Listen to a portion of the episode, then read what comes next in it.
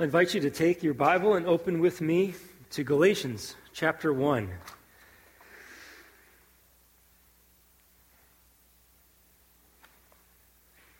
Galatians 1. I'm excited to begin this book. This is one of my favorite books in the world, one of my 66 favorite books in the world. I wonder if Galatians has any kind of association for you. Have you poured into this book? Do you know what it's about? Do you know the great and rich truths that it holds for you? It's one of the, my favorite books because it teaches us the gospel. It teaches us the implications of the gospel. The book of Galatians, in one sense, is not a friendly book. It's bristling with polemics. It has an adversary in mind, and the adversary that it has in mind is legalism.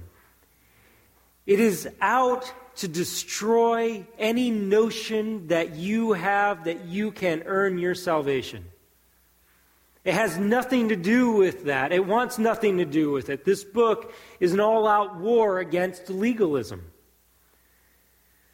One author writes Galatians is a passionate letter the outpouring of the soul of a preacher on fire for his Lord and deeply committed to bringing his hearers to an understanding of what saving faith is. End quote.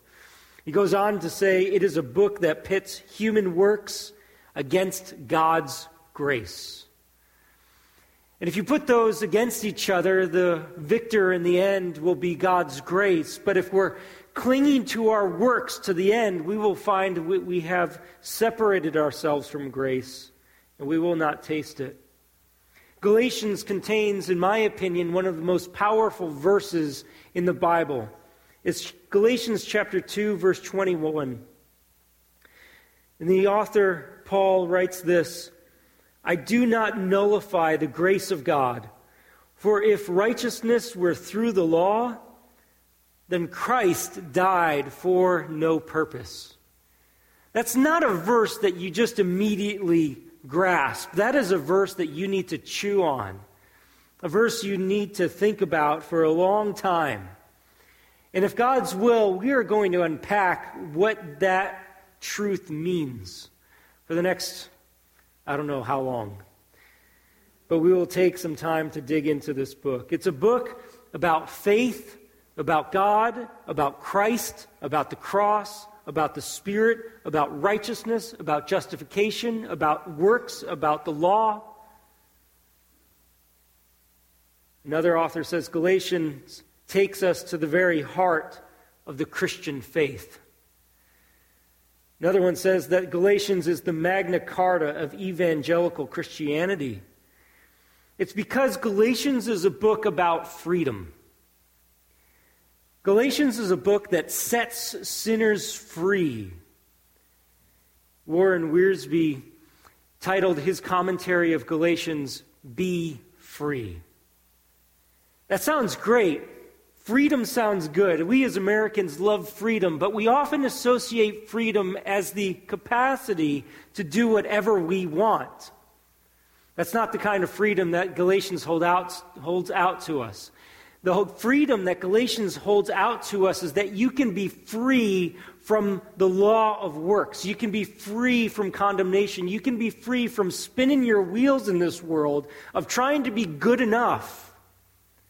And it sets you free to realize that Christ paid it all at the cross and he offers you his righteousness. And so that you will be robed before the Almighty with somebody else's righteousness, not your own. That's freedom.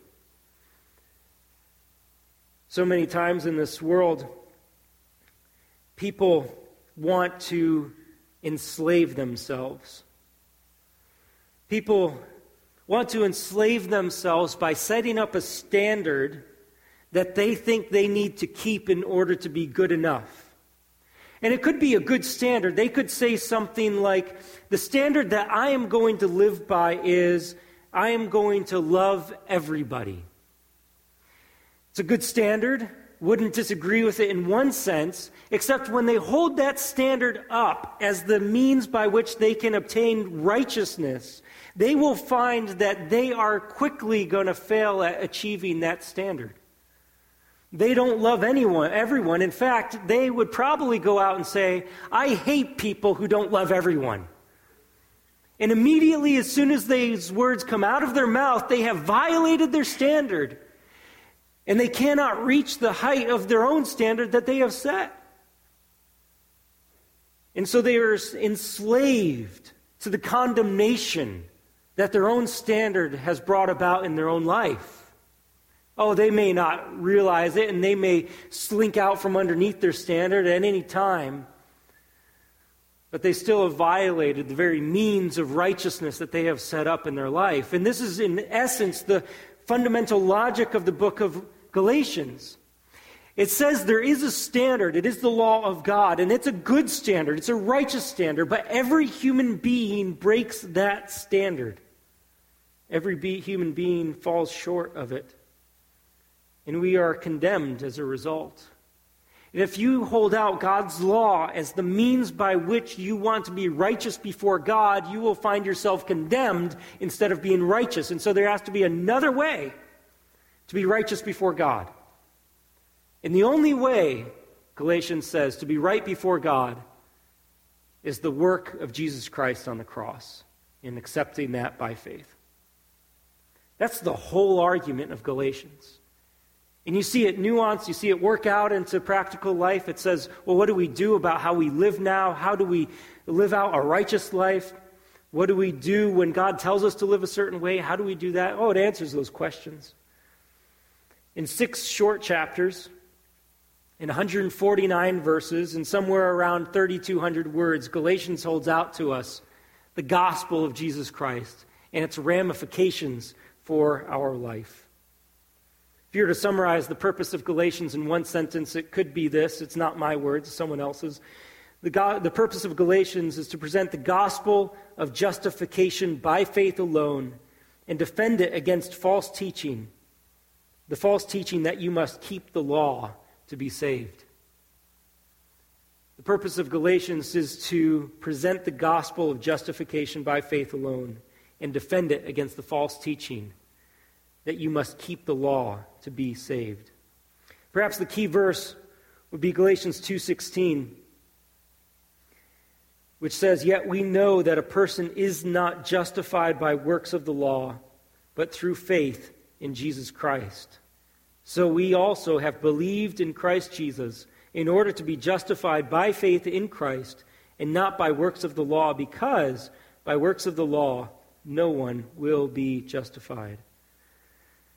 Now, this morning, just for the few moments we have, I want to look with you at the first five verses, the introduction to this letter. Let's read these verses, Galatians 1 through 5, and then we'll make some comment about them. Galatians chapter 1, verse 1. Paul, an apostle, not from men nor through man, but through Jesus Christ and God the Father, who raised him from the dead, and all the brothers who are with me, to the churches of Galatia. Grace to you and peace from God our Father and the Lord Jesus Christ, who gave himself for our sins to deliver us from the present evil age, according to the will of our God and Father, to whom be the glory forever and ever. Amen. Let's pray. Father, we ask you that you would help us to understand your word by your Spirit. We pray in Jesus' name. Amen. These first few verses of this letter, in a sense, summarize the whole letter for us. And so we'll take the time to set up the rest of the letter by looking at these verses. We're going to see the authentic source of the gospel, and we're going to see a summary of the gospel. That's it. We'll see the authentic source of the gospel and an authorized summary of the gospel as we look at these verses. First, the authentic source of the gospel. We want to know where we get our gospel so that we know we have the right one. Where we get our news really matters. This is uh, pretty prevalent in our day. So many competing venues for the news who suggest that they have the sole source of what you need to know. And if you watch one channel, they'll tell you one thing. And if you watch another channel, they'll tell you something else. And you're left kind of betwixt and between well, who's right, who's wrong, who do I believe? Thankfully, with the gospel, although there are multiple people telling you what to believe, we're really left with no doubt as to who to believe. And that's the way Galatians starts out. It gives us the authentic source of the gospel. We need to know where this gospel comes from. And Paul's point, the Apostle Paul writes this letter, and he starts it out by letting the Galatians know who is writing the letter. Simply Paul, an apostle. Paul calls himself an apostle. An apostle literally means a sent one. And so to call yourself an apostle doesn't really mean much unless you say who you are an apostle of. Then it means a whole lot. If you just call yourself an apostle, it's almost like, so what? But as soon as you attach your apostleship to somebody else, that's what gives its legitimacy. It's a common way that Paul refers to himself. In most of his letters, he begins this way. 1 Corinthians 1 1, he says, Paul, called by the will of God to be an apostle of Christ Jesus. He's not a standalone human being. The Apostle Paul attached himself to the one who sent him. And in the case of Galatians, he says, through Jesus Christ and God the Father. The term apostle can be generic. The real thing that matters is who sent him. And Paul elaborates this point for a little bit. He's, let me give you a little bit of background so you know who he's writing to, and then come back to this idea of apostleship. Paul's writing to the churches of Galatia, he says there in verse 2. And you may not be interested in this, but people who spend their time writing books are, and there's two big theories about who the Galatians were, who Paul was writing to. If you look at Asia Minor today, or modern, modern day Turkey, uh, kind of right in the center of it, from the Mediterranean to the Black Sea, there's a strip of land there, and that would be known in the ancient world the province of Galatia. And in the north, there were people who were ethnic Galatians or Gauls. And in the south, there wouldn't be ethnic Galatians as much, but there would be people who lived in the province of Galatia. In the south, there are cities like Lystra and Derbe. And if you read in Acts 13 and 14, you'll see Paul went there on his first missionary journeys and planted churches there. He preached the gospel, people came to faith, and churches were established in those cities. That's southern Galatia, that's the province of Galatia. He's probably writing to those churches in Acts 13 and 14. He knew them personally, and they knew him personally. He went there and he preached the gospel. They believed him, they repented, and they put their faith in Christ. He knew them. But he's gotten reports now that they are receiving teachings that are not in agreement with what Paul had preached. Look at chapter 1, verse 6. He says, I am astonished that you are so quickly deserting him who called you in the grace of Christ and are turning to a different gospel. And in chapter 3, verse 1, Paul built, pulls out the big guns and says, O foolish Galatians! Who has bewitched you? So there's been reports that have come to Paul that the churches of Galatia are receiving a teaching other than what Paul had taught them. And this is infuriating to Paul, distressing to him. He's astonished. He considers the churches at Galatia to be fools because they're following another gospel. Paul's incensed at this.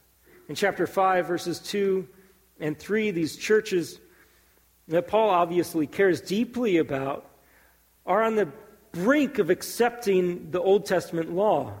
Chapter 5, verse 2, he says, Look, I, Paul, say to you that if you accept circumcision, Christ will be of no advantage to you.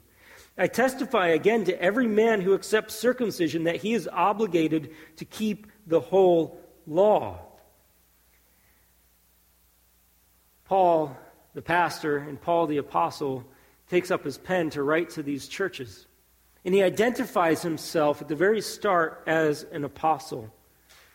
But he wants them to know that this commissioned ambassador of the gospel is not commissioned by man. He says back in chapter 1, verse 1 Paul, an apostle, not from men, nor through man. He's very intent on letting the Galatians know that his apostleship is not man made. He says, not from men, meaning the ultimate source of his apostleship is not from humans. Not through man means that there was no man who came and appointed Paul to be an apostle or who had the authority vested in him to appoint Paul an apostle. Paul wants to belabor this point, not to puff himself up, not to show how great he is, but to help the Galatians know that the message that he carries as an apostle is not one that he was commissioned to preach by another human being. He was commissioned to preach it from heaven. He wants the Galatians to know that his mission and message are not man made. And so he goes on it's not from men nor through man, but through Jesus Christ and God the Father. His commissioning is divinely given and divinely verified. It was heaven itself that made Paul an apostle through Jesus Christ and God the Father who raised him from the dead. There are agitators in the churches of Galatia. They are people who are preaching a false gospel. They're slandering Paul. They're saying mean things about him, about his gospel. And as Paul takes up his pen to uh, go against these agitators, it's got to be clear. Either the agitators are right or Paul is right. They can't both be right. The agitators say that they have a commissioning from Jerusalem. We'll see that later in the book. Paul is saying he has a commissioning from heaven.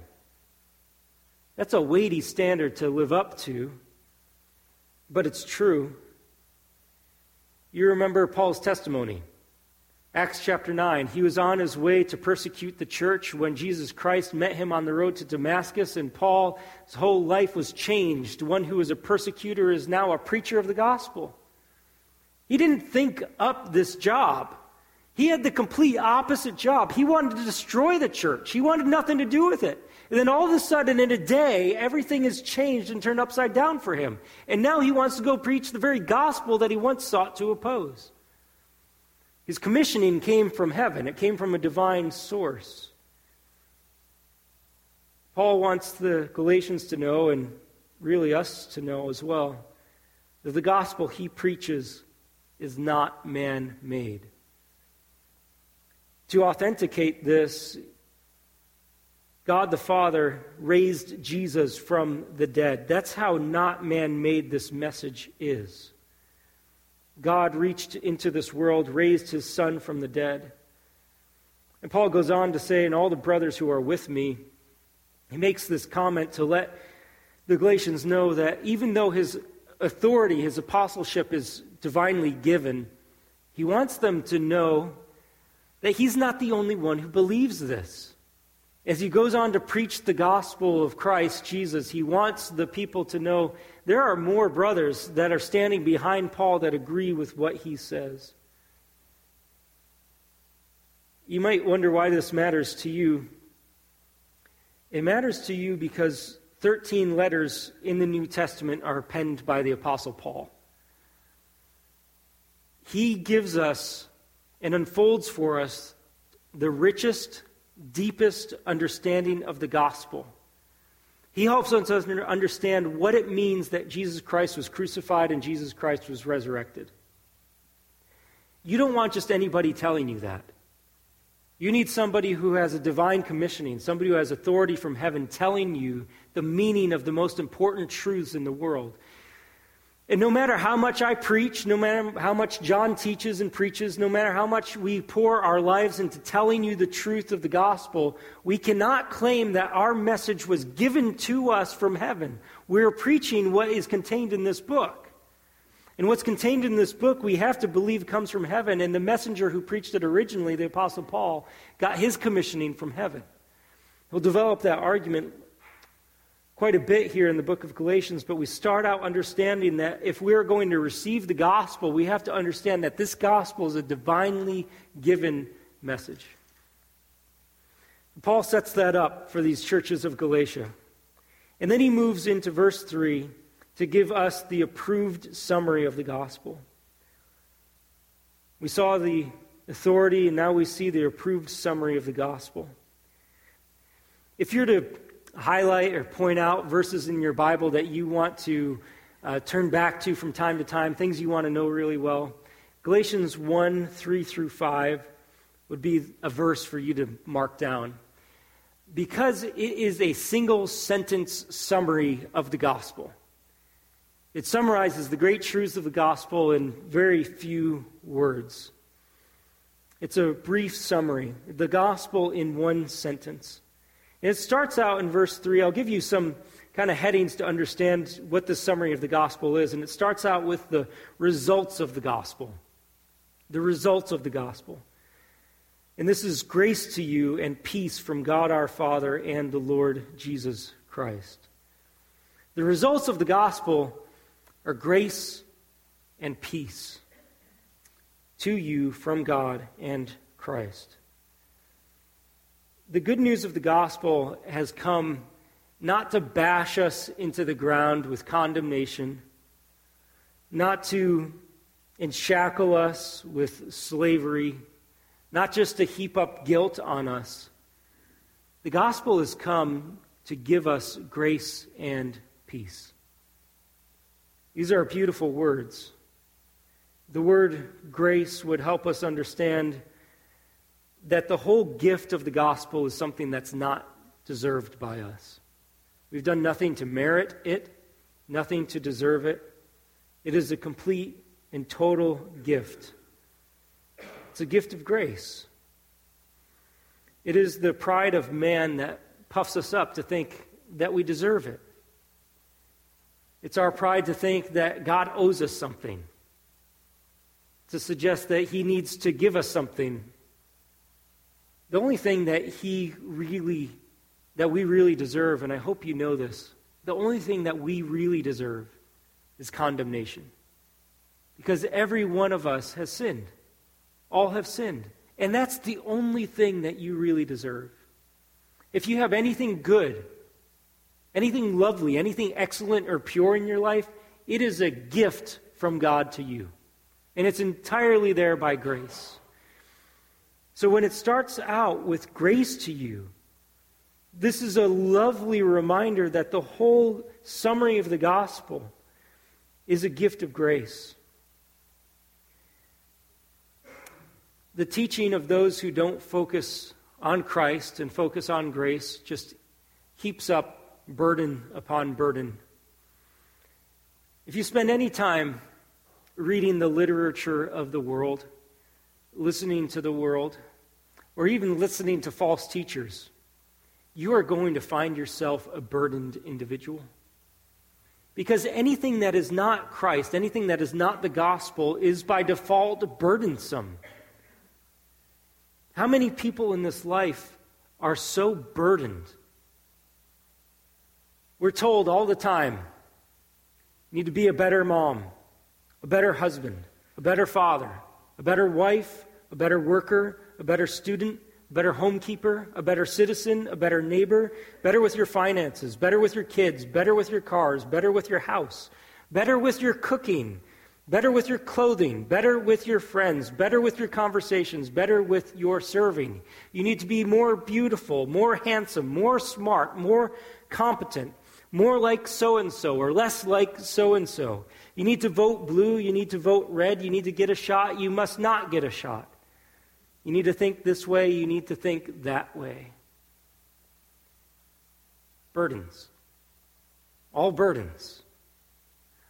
When they're given to you as the means by which you think yourself right.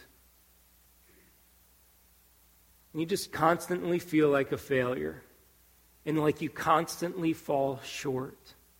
It's even easy in church to preach this way. It's easy to lay out the guilt and the burden and all of the things that you need to do to be a better Christian, a better churchgoer, a better saint. And you can just heap on the burdens.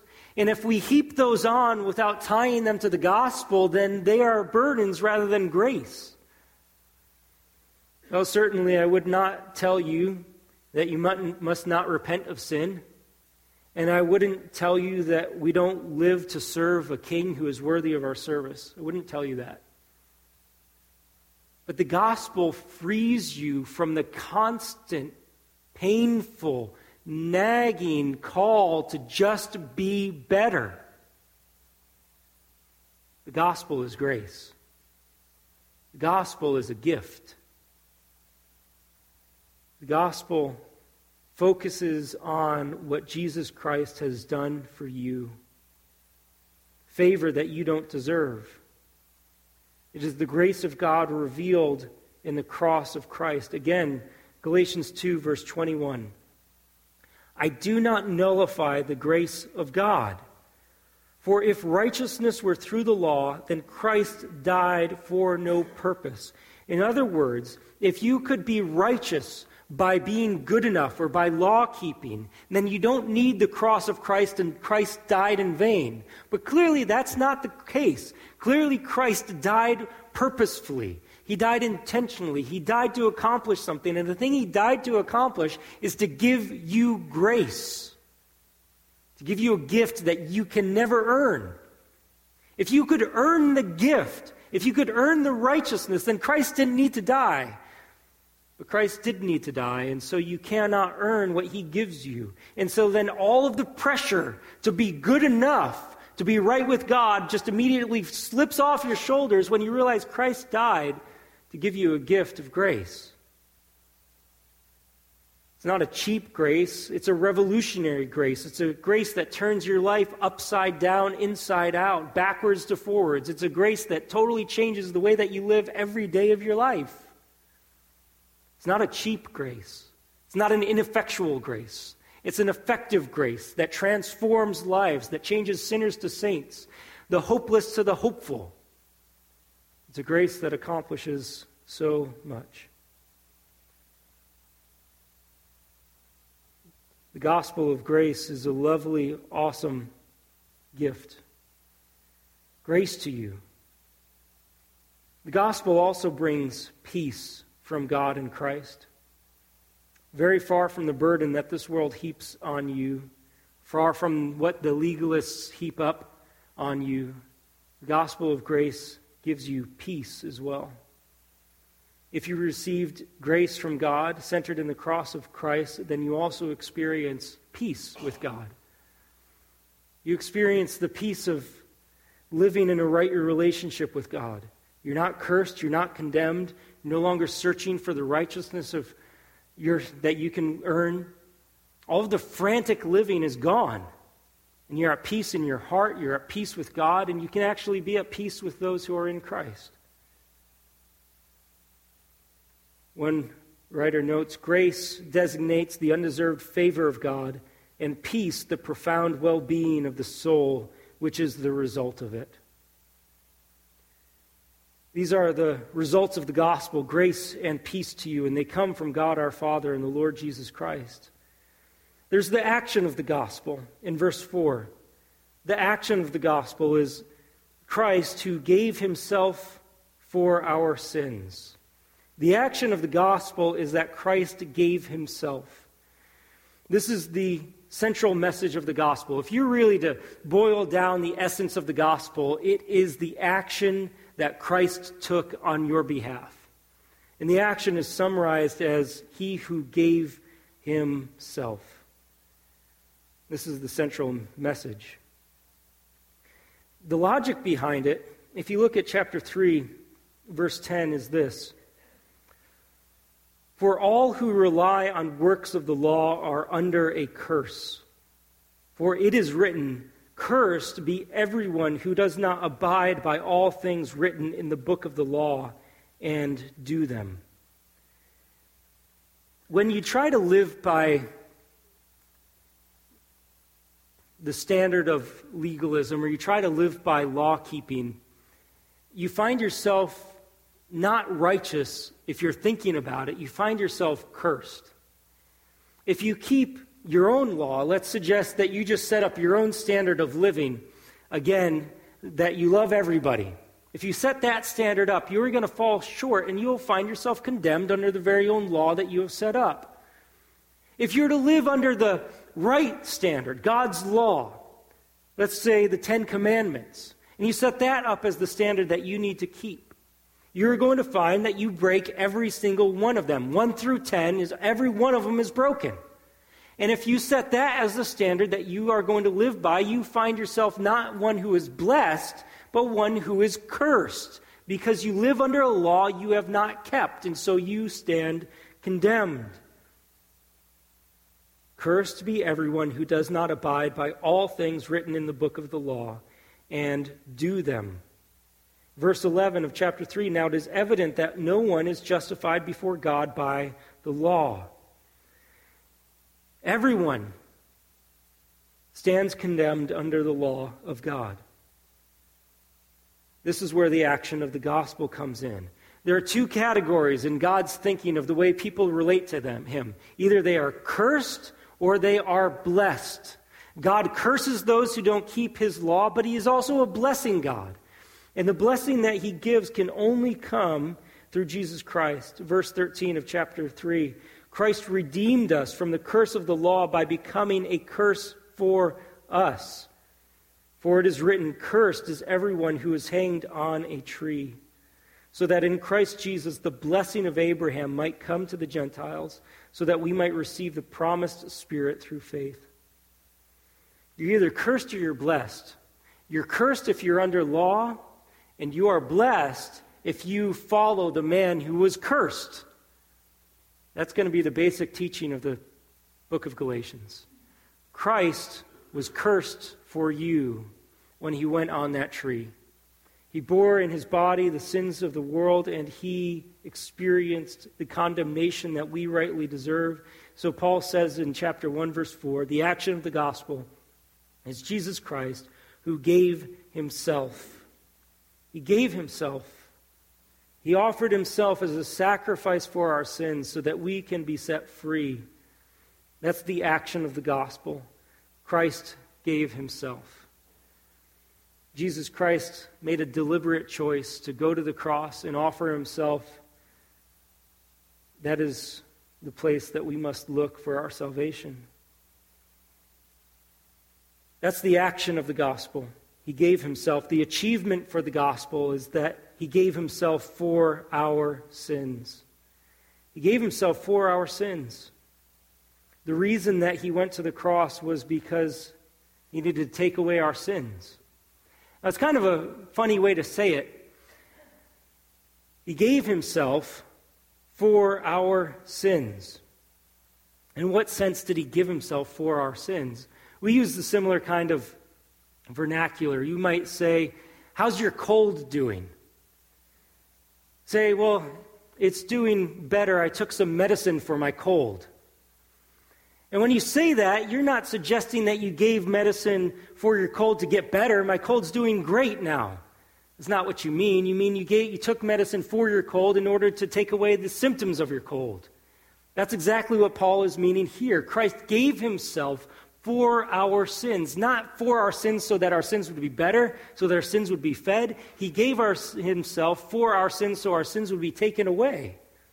That's what he means in behalf of or for the benefit of by removing the consequence of our sins. That's the great achievement of the gospel. This is an achievement to be considered and pondered really for all eternity because no matter how hard you try, no matter what you do, you cannot get the stain of sin off of you. There's no soap that's strong enough to do that. You have to look to the cross of Jesus Christ for your sins to be removed. He gave himself for our sins. The purpose of the gospel is to deliver us from the present evil age. To deliver us from the present evil age. Christ gave himself for our sins to deliver us from the present evil age.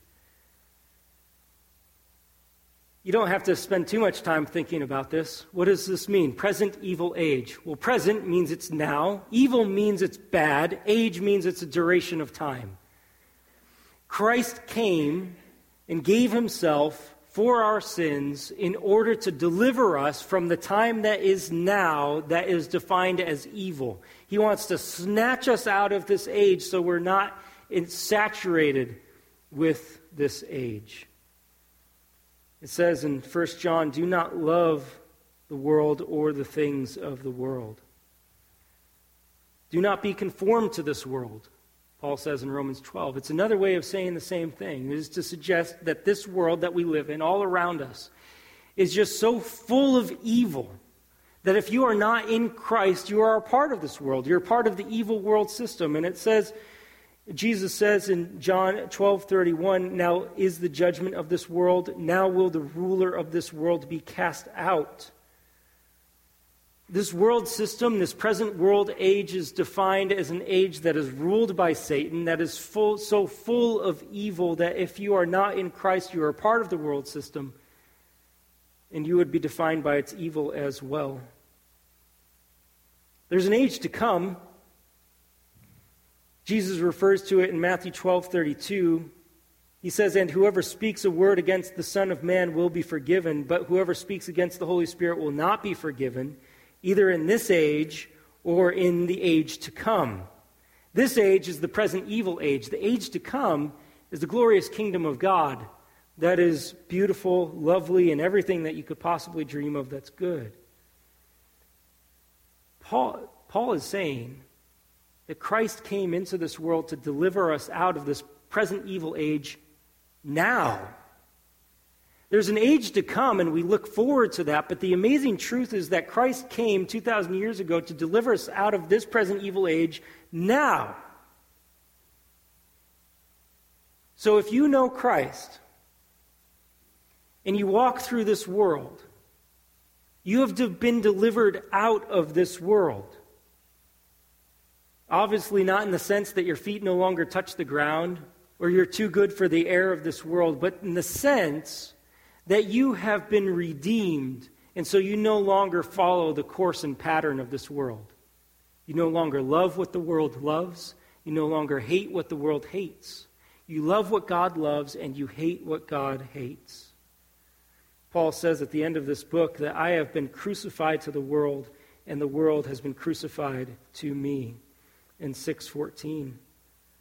He's been so brought out of this world that he feels like the world's dead to him and he's dead to the world.